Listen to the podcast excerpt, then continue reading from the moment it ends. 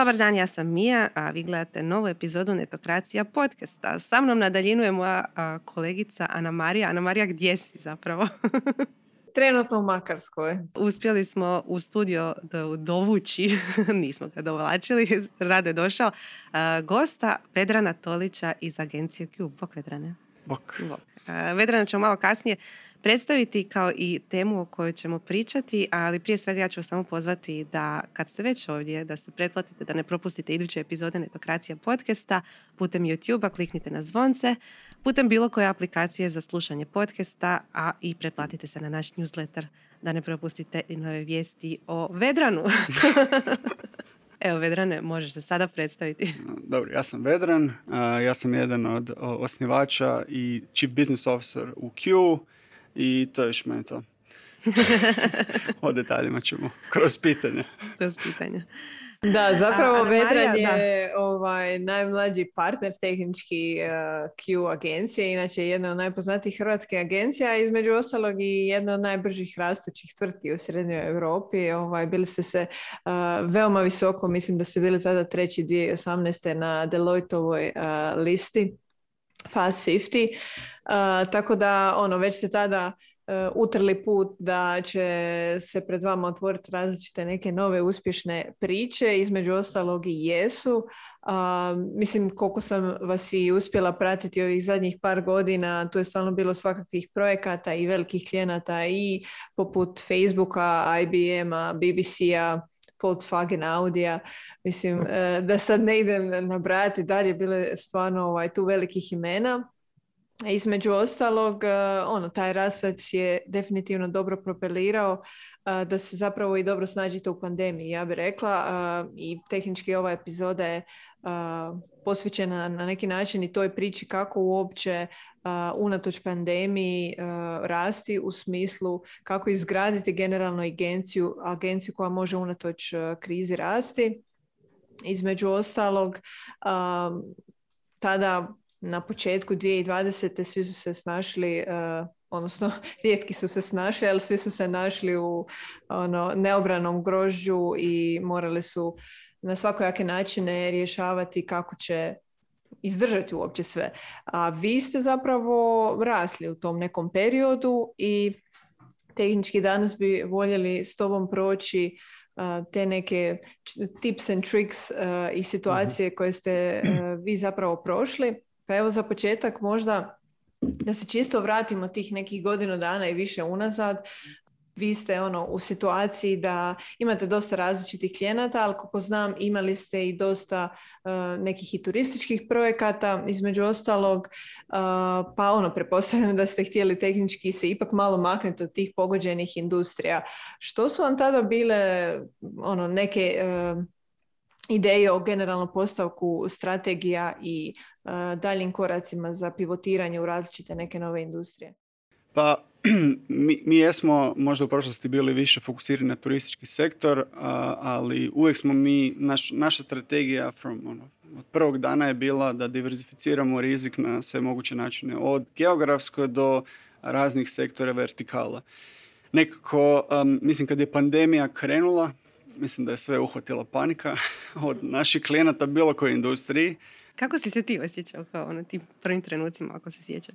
Nis, iskreno nismo toliko paničarili, zato što smo već tada imali dosta veliku bazu klijenata u industrijama poput MedTech, EduTech, koje smo znali da će unatoč pandemiji rasti. Naravno, uvijek svima je bila malo panika, trta. Da. Imali smo, naravno, krizne sastanke oko toga, ok, što sad? Ne možemo više putovati, ne možemo se vidjeti uživo s klijentima, kako sad nastupiti prema klijentima, kako, kako raditi prodaju, a, budući da smo našu prodaju dosta bazirali na, ok, radimo s trenutnim klijentima, često ih posjetimo on-site, imamo skupa workshope, oni te preporuče, upoznaš se s drugim ljudima i tako širiš krug. I morali smo smisliti nove strategije kako doći do novih klijenata, zadržati zadržat postojeće klijente i rast s njima. I a, zapravo te, mislim da se is, naša strategija isplatila. Ova početna strategija gdje smo mi odmah u početku diversificirali rizik. A, mi ne radimo gotovo uopće u Hrvatskoj. To nam je bio mislim, prvi, prvi zaključak da se odmah od, od prvog dana Q-a širimo prema vanjskim tržištima. Tako da mi radimo, ne znam, u dvadesetak tržišta. Radili smo u dvadeset pet šest tržišta do sad, trenutno radimo u osamnaestak tržišta. Izbilja je diverzificiran rizik iz, od, što sam rekao, sektora do geografije. A što ste radili zapravo sa turističkim sektorom? Kako ste se našli? Ono, rekao si da ste imali značajan broj klijenata u tom sektoru. To je možda još krenulo od doba kad su druga dva osnivača, C E O i C O O, znači C E O Filip i C O O Dalibor. Oni su radili za firmu Home Exchange koja je u turističkom sektoru, znači ono, swapping homes. I uh, jednostavno automatski smo mi kad smo osnovali Q nastavili raditi za njih uh, i privukli smo naravno tim iskustvom radom za poznatog svjetskog igrača, druge, uh, druge igrače iz uh, turističkog sektora i zapravo na tome to krenulo rast. Tako. Plus mislim da ljudi, ne znam, automatski vide Hrvatsku kao turističku zemlju pa šta ja znam, a, ako su turistička zemlja valjda znaju nešto o turizmu, lakše će ti dati uh, takav, takvu vrstu projekta. Znači imamo developere, dizajnere i ostale specijalizirane za turizam tako. U Hrvatskoj. Dobar branding, osim u doba pandemije. Onda ste prestali malo razmišljati o turizmu. Koje ste onda grane trebali više gledati? A više smo se fokusirali na fintech, edutech i medtech. A, pogotovo medtech, tu radimo zbilja sa jako velikim firmama kao što su Sandoz, kao što je Almac, koja je najveća a, a irska kompanija, a, farmaceutska kompanija, onda a, Teladoc i tako dalje i tako dalje. Tu smo zapravo na, napravili najveći skok. Također u financijskom sektoru, gotovo radimo s providerima kao što su Twint, koji je švicarski, švicarska vrsta Apple Paya i razni drugi a, a, fintech a, i zanimljivi igrači. I pojavom pandemije niko nije htio baratati cashom i sve je otišlo znači, u digitalnom, tako da smo imali i sreće i a, neki hunch da već smo prije gađali taj sektor, ali onda smo nastavili gađati taj sektor i jednostavno to je naraslo. A svaka ta industrija, mislim, tehnički je i specifična sama po sebi, između ostalog, baš smo i u zadnje vrijeme bili objavljivali tekstove uh, o nekim vašim medtech projektima uh, i tada sam dobila malo hint koliko može i to biti zeznuto u smislu još jedna od uh, tradicionalno nastrojenih uh, industrija gdje su uh, a stvari dosta ovaj, usporene birokracijom. Pa me zanima ono kako ste se vi generalno snalazili među tim nekim specifičnim industrijama i koje su neke ovaj, njihove Ovaj, stvari koje generalno vama danas možda ili otežavaju ili vas možda i vesele u neku ruku. E, sigurno da ima različitih nekih iskustava. Da, sigurno se vesele security, riskovi sa klijentima. Da, u farma i fintech industriji jako veliki koncern oko security-a, protokola. Upravo zato smo mi i, i dobili i išli smo kroz proces dobivanja I S O certifikata za sigurnost i kvalitetu, što nikom nije baš zabavan task, da, ali, ali jednostavno morali smo otići. To bi mogla biti jedna zasebna tema o kojoj bismo mogli pričati. E, ono, da. Isto certifikat. Da, vrlo zabavan podcast. a, a, to, to je jedan dio gdje se ti trebaš prilagoditi tom nekom sektoru, ali zapravo što smo mi pokušali napraviti kad je krenula pandemija, mi smo pokušali osim salesa osnažiti i taj consulting part. Uh, consulting, par, consulting dio firme, product strategy i nud, ponuditi to kao nove usluge klijentima uh, da uh, i doveli smo zapravo, doveli smo uh, stručnjake iz različitih polja u Q kako bi mi zapravo mogli klijente savjetovati ne samo kakva im kuća, na primjer, treba, nego da li im uopće treba kuća ili im treba, ne znam, mobilna aplikacija ili im treba web aplikacija ili im treba poboljšati neki proces. I zapravo smo na taj način mi uh, prema trenutnim vertikalama kojima radimo, napravili neki poluunificirani pristup klijentima gdje mi prođemo kroz uh, detaljan user research, uh, user testing, čak i prije nego što uopće počnemo raditi bilo kakav dizajn, zapravo vidimo što userima na kraju dana treba. I to je primjenjivo na gotovo svaki sektor, naravno customizira se ovisno o sektoru, ali primjenjivo je na apsolutno sve sektore. I time mi već profiltriramo da li je taj klijent za nas dobar fit, da li, smo, da li mi imamo know-how koji klijentu potreban i to pružimo kao još jednu uslugu i nakon toga imamo zapravo dovoljno vremena da se pripremi tim za bilo kakve a, izazovne projekte. Hajmo se vratiti na ovo što ste, zapravo ste pojačali prodajni tim i sad kažeš i konzultantski i to odmah čim je krenuo prvi a, val pandemije koronavirusa. A, logična je odluka zašto ste se to odlučili jer ste morali naći nove klijente, ali kako ste prilagodili prodajne procese tome? Jer u početku si govorio da vam je bila malo frka jer ne možete putovati, ne možete klijente vidjeti uživo, ne mogu vas onda oni preporučiti dalje i tako da dolazite do novih klijenata. Kako ste prilagodili prodajne procese toj novoj situaciji? E, pa kako smo se prilagodili? Pa bilo je tu zapravo puno, jako puno malih koraka i par velikih koraka, pa ćemo se fokusirati na ove veće. E, prvo, nama je prvi izazov bio kako će klijenti reagirati na to da se ne možemo više vidjeti uživo, da će se promijeniti neki model odnosa našeg, na primjer, workshopi prije svakog projekta mi bi inače imali on-site workshop sa klijentima, to više nije bilo moguće. Pa smo zapravo bili zabrinuti oko toga. Kako smo tome doskočili, dva, dva su bila neka veća koraka. Prvo, da, pojačali smo sale, znači outbound sale, rad na inboundu, traženje referencije od klijenata, budući da klijenti, bez obzira u kojoj industriji su bili, mislim da su svi bili uplašeni i svi su rezali budžete, bez obzira, ili su barem pauzirali neke stvari. Tako da je tu nastala prvotna panika, ali hvala Bogu, to se jako brzo nastavilo i shvatili su da morali, moraju dalje ulagati, jer digital je postao sve. To je bio prvi dio gdje smo više uložili u sales. Drugi dio je bio uh, oformljavanje product strategy tima. Prije to nismo imali i zapravo product strategy je neki buffer između salesa i produkcije. To su ljudi koji razumiju biznis i koji razumiju tehničku, uh, tehničku stva, stranu projekta. Tako da, da smo počeli to prodavati kao neku ekstra uslugu. Klijenti su to prepoznali kao nešto jako valuable gdje su oni a kroz te workshope koje bi radili s nama zapravo izašli sa puno boljim proizvodom nego što su ga oni inicijalno uopće zamislili. Tako da nam je to zapravo bila ogromna pomoć gdje mi zapravo skupa sa klijentima radimo na strategiji da li njima kuća uopće treba, ne kakva im kuća treba. I zapravo kakav ćemo proizvod, kakav ćemo proizvod njima dostaviti na kraju dana. Koliko je bilo izazovno naći ljude za taj novi tim, pogotovo jer pandemija već krenula pa... Pa bilo je izazovno. Zapravo, evo, jednu curu smo doveli iz Londona, Hrvatica došla iz Londona, druga Hrvatica, Slovenka, došla iz Stuttgarta, tako da smo zbilja tražili po cijeloj Europi zapravo za a, najboljim ljudima i stvarno je sad jako dobar tim a, i... Mi, smo, mi, mi se i planiramo kao Q nastaviti razvijati u tom smjeru. Više pružati konzulting klijentima da vidimo zbilja da li klijent paše nama.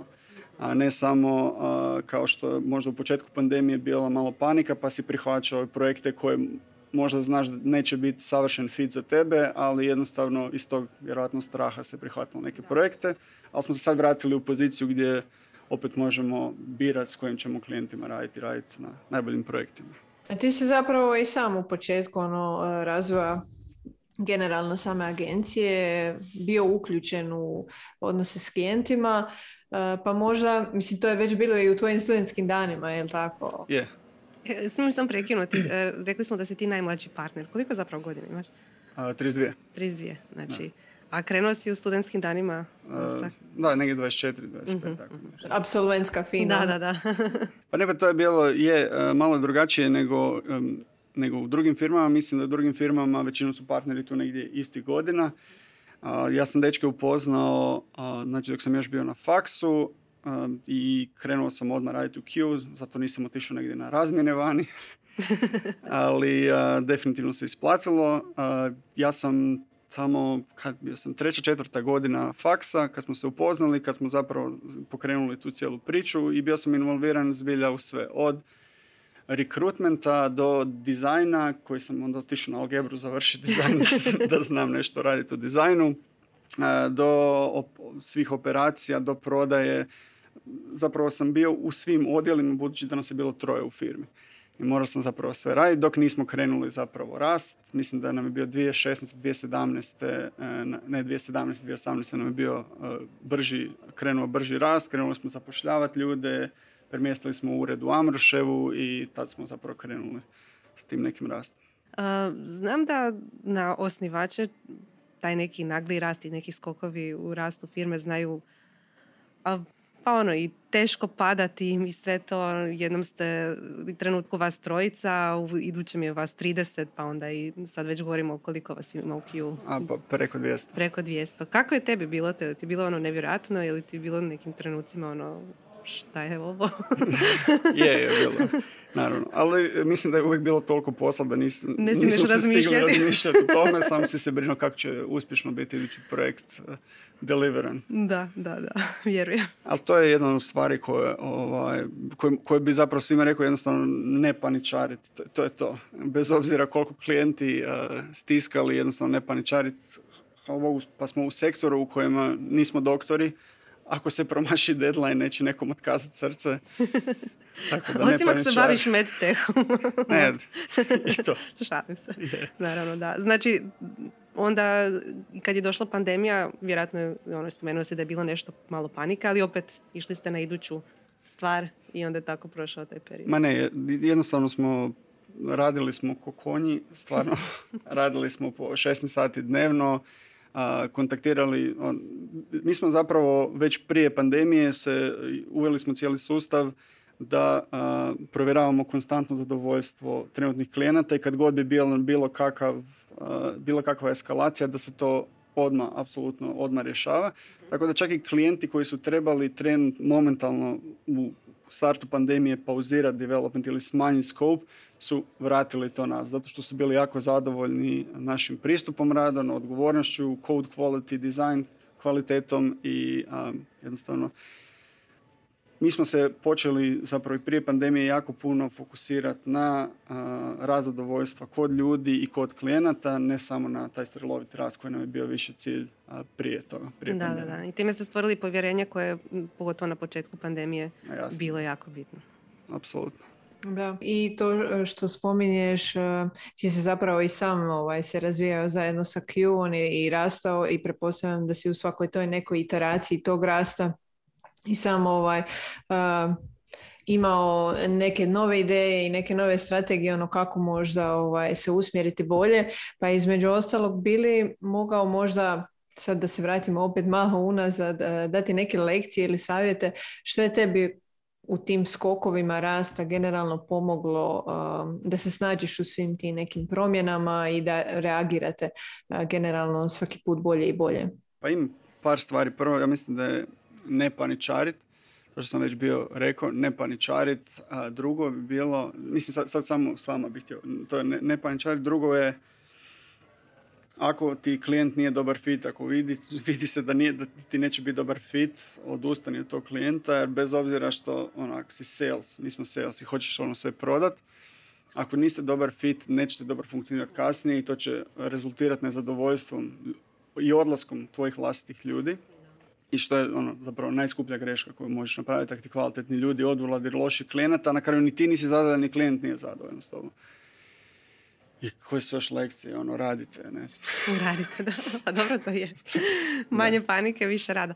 A, je li vam se događalo to možda u startu da vam neko od radnika ode zato što niste na vrijeme prepoznali da klijent nije yeah. fit? Da, yeah, yeah. To je skupa lekcija. Da. Da. U kojem trenutku sad već prepoznajete da netko nije fit? Kad se to počne... Mislim da se to da sazna u prva dva kola sa klijentom. Čak i prije nego što se dublje zađe uh, u, u, u, ovaj, u product strategy, budući da vidi se kako se klijent postavlja prema projektu, vidi se kako, da li klijent... Raz... Što, što su neke crvene zastavice po tebi? Pa crvene zastavice za nas kao organizaciju, ako klijent uh, nikako ne razumije agilni pristup projektu. A, to je jedna od crvenih zastavica. Naravno, to klijenta se može educirati. Mi smo jako puno klijenata educirali, ali ako oni odbijaju to prihvatiti, jednostavno hoće agile, a, hoće fixed price, a, fiksne funkcionalnosti, fiksni timeline, ali oni žele mijenjati funkcionalnosti tokom cijelog razvoja proizvoda.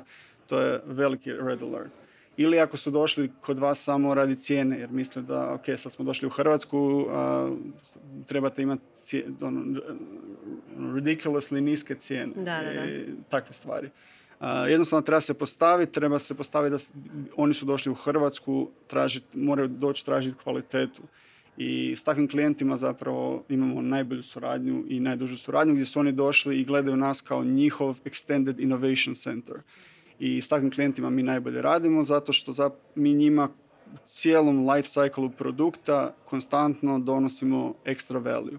Mi prepoznamo mjesta gdje se mogu unaprijediti njihovi proizvodi i drugi proizvodi unutar njihove organizacije. S takvim klijentima najbolje radimo. I to nam je cilj zapravo rast, uh, povećati taj client base kojim ćemo na taj način rasti. Jer to je najstabilniji rast i najveće povjerenje međusobno. Mislim, tehnički sve to nekako i receptura zapravo za taj brand koji ste istvorili oko Q-a, ono, rekla bih, a, između ostalog, ono, dosta ste istančali tu svoju sliku u industriji i već ste prepoznatljivi a, na ciljanim tržištima poput daha, a, pa uglavnom ako bi sada ono, isto tako se osvrnuo na te neke situacije koje su vas dovele do toga u smislu to nije definitivno proces koji se ovaj, postiže preko noći. Kao što si rekao, naradili ste se kokonjine. Uh, tako da, ako bi izdvojio sad nekoliko stavki osim uh, tog ovaj, uh, konstantnog ovaj, rada i truda, uh, što bi bile te neke ključne stavke za izgradnju generalno brenda uh, koje su vama posebno bile važne za i reputaciju i za imidž? Uh, pa... I ako smijem dodati, ne samo među klijentima, nego i zaposlenicima, jer ste i bili nagrađivani kao najbolji poslodavac. Pa ne, to, to, to sam se zapravo htio prvo odgovoriti. Okay. Mislim da su u, u I T-u uh, glavna stvar su uh, dobri, kvalitetni i zadovoljni ljudi. Mi smo, mislim, mi smo kao firma imamo neku specifičnu Q kulturu.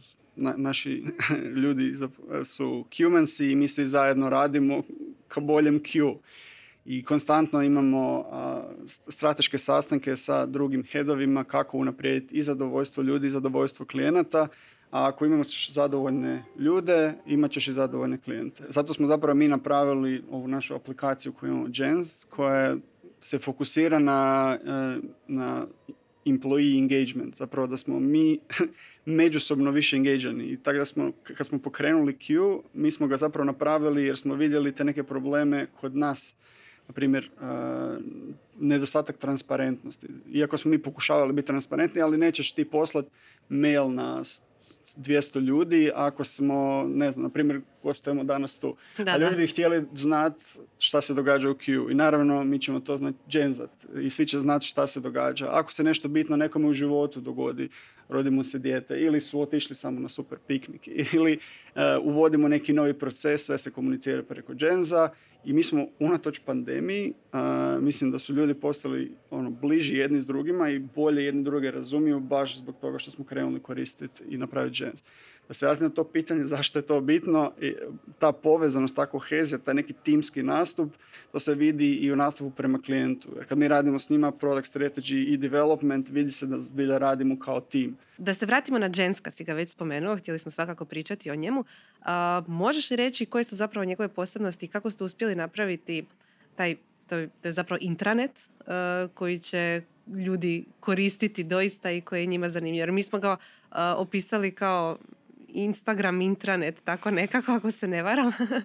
Gramičan. Instagramičan intranet, jer svako ko je koristio bilo kakav intranet zna kakve su oni zapravo s, ono, loše su uporabivi i rijetko ko zapravo ih gleda ako baš ne mora. Kako ste vi postigli to da to bude i zanimljivo i da ljudi to doista koriste? Pa mi smo htjeli, ja bih to pisao prije kao nek internal social network, znači interna socijalna mreža, a, jer smo vidjeli na tržištu intraneta da to zbilja niko ne koristi. Mi smo htjeli, prije nego što smo uopće krenuli napraviti Gjens, razmišljali smo o uvođenju raznih nekih internet toolova i svi su bili tako dosadni i jednostavno rekli smo ok, trebamo napraviti nešto što će imati super uh, user experience, što će biti jednostavno za koristiti, što će bilo ko ko primi u ruke uh, instinktivno znat koristiti i da ima pet, šest funkcionalnosti glavnih koje su najbitnije za firmu. I zapravo tako je nastao Gjens, nešto zbilja jednostavno, nešto što je lako, a, lako, ovaj, lako onboarda sve zaposlenike na to. I mi smo zapravo sad Gjens a, odvojili u posebnu firmu. A, I sad Gjens se bori na tržištu. Startup imate? Startup imamo. Je li to jedini proizvod koji imate? Ili... Je, to je jedini proizvod mm-hmm. koji imamo za sad. Jednostavno za sad nemamo više fokusa za, za nešto drugo, tako da Gjens je zapravo sad Q-ov klijent postaje. Što je iduće za Q? Spominjao si mi prije nego što smo snimali da otvarate nove urede, pa možeš li malo o tome? Pa, ovako, novo za Q je planiramo se i dalje nastaviti razvijati kao uh, agencija, uh, pogotovo u ovom consulting, product strategy dijelu, machine learning, A I. Uh, zbilja želimo biti innovation center za velike firme, za startupe i da dođu kod nas, baš ono što sam bio rekao, pitati da li nam treba uopće kuća, a ne kakva nam kuća treba.